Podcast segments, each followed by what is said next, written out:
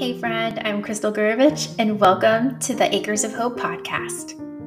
Together, we'll talk about hope and what hope looks like in the Bible and what hope looks like in our everyday life. We'll learn how to live beyond just merely surviving. There's so much more for us, and the miracle of hope is yours because of Jesus. God turned the valley of Achor in Joshua chapter 7 from a valley of heartache into a promised land he called acres of hope. He wanted to give the exiled people of Israel his word that their hope wasn't lost forever. And because of Jesus, that's a hope we can cling to. Our hope is never lost. He hears your cries and he will rescue you. And you have acres of hope waiting for you.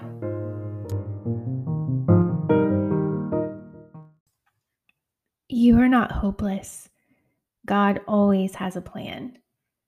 And God graciously uses his kind authority to take away our shame. And he turns the very reasons why we experience weakness and he turns them into our hope. And a man named Achan and his family tell this story loudly. They were a part of the group of people that saw the hopes they hoped in the desert after they left slavery in Egypt they saw their hopes become a reality in the promised land. And they just witnessed the miraculous victory at Jericho.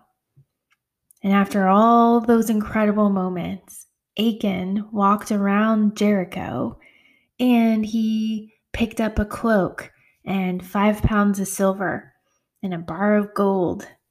And all of those items were forbidden. God had told him don't pick up anything. But he took them and he buried them under his tent. And God was aware that the things were taken and there was going to be a consequence, and the consequences began to happen. The next day at the Battle of Ai, it didn't go very well, and all the men lost courage.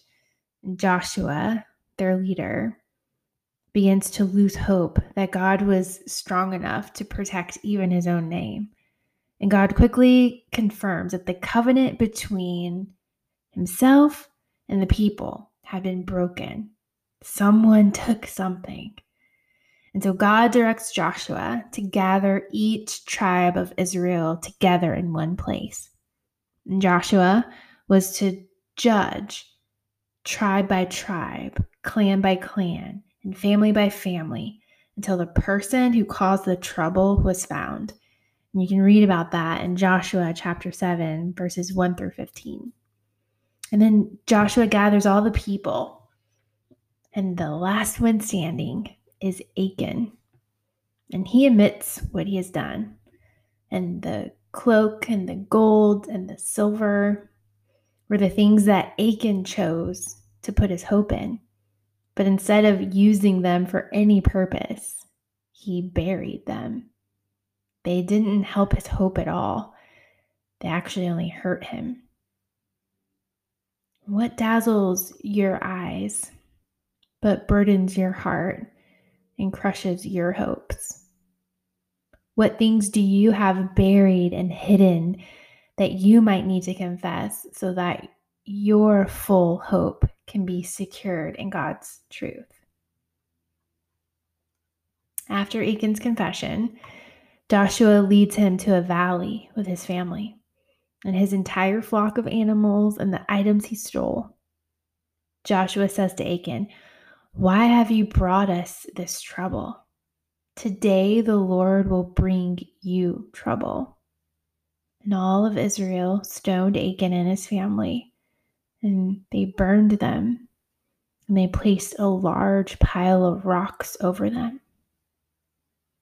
And the pile of rocks make it seem so permanent, like a monument resurrected to always remind the people of this day that this place was to be marked forever by this moment.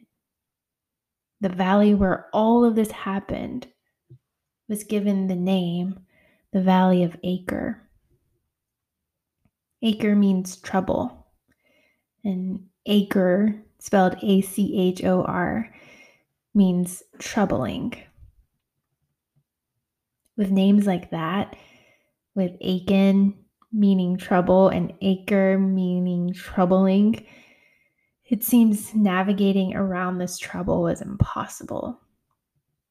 But the book of Joshua, and especially these verses, are important for Jesus followers. Over and over again, Joshua in the book of Joshua builds holy altars. He creates monuments as reminders of God's faithfulness, and he demands that the people wholeheartedly follow God and his exact words. Joshua institutes divine covenants with God and the people he was leading, which foreshadow the hope and salvation Jesus. If the story of Achan and his family was the conclusion of Joshua's narrative, we would truly have no hope. But God never leaves us with only helpless hope. These portions of scripture are a billboard in Times Square with all of the blinking lights of the faithfulness of Jesus' redemption. Achan was always connected to hope. From birth, Achan had a divine connection. Achan's ancestry is listed in Joshua chapter 7, verse 1 as the son of Carmi, the son of Zabadi, the son of Zerah, of the tribe of Judah. The tribe of Judah? That's the same tribe as Jesus.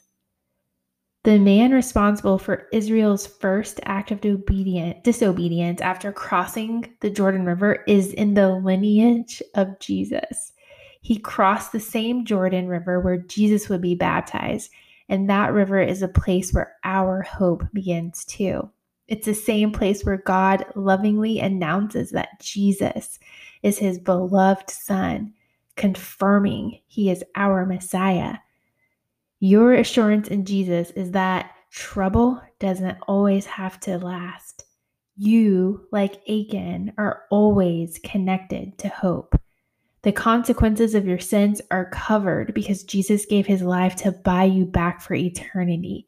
You are redeemed by his covenant with you.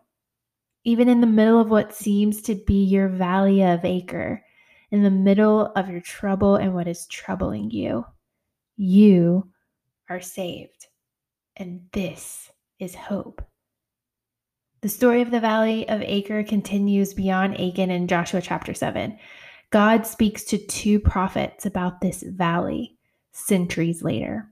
And the way God recalls the valley is remarkable and gives us hope for any piles of rocks that we're staring at and reminding us of our failed hope.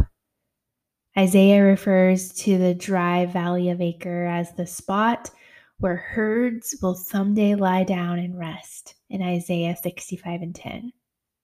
And he guarantees the hope of peace in a place where such tragedy occurred. The people could look forward to the day where joy would be experienced there instead of distress and sadness. And God references the valley again in the book of Hosea and announces that he will turn this valley of heartbreak into acres of hope. Hosea writes these verses to a people who are in exile away from their promised land. He's writing to the ones who have broken God's heart by worshiping other gods and trusting in their helpless hope over his. Israel was in a similar situation as Achan. They were in the middle of a pile of rocks because they had forgotten God. But God wasn't going to let the pile of rocks stay where it was. He had a plan to allure her back into his arms again and give Israel a fresh hope. God says to Israel in Hosea chapter 2, verses 14 through 15, And now, here's what I'm going to do I'm going to start all over again. I'm taking her back out into the wilderness where we had our first date, and I'll court her. I'll give her bouquets of roses. I'll turn her heartbreak valley and I'll make it acres of hope. She'll respond like she did as a young girl when she was fresh out of Egypt. Preparation begins in the wilderness.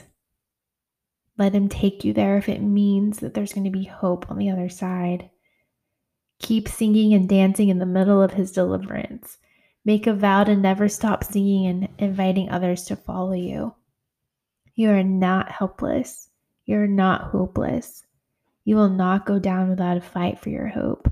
You are invaluable to the one who restores and redeems. You are the one for whom he turns Heartbreak Valley into acres of hope.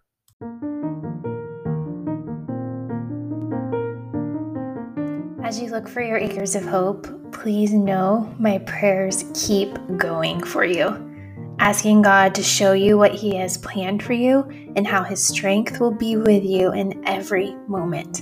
Remember, you are a beautiful city. Be like Jerusalem. Don't stop stacking. You are now poised to never forget that you can have acres of hope.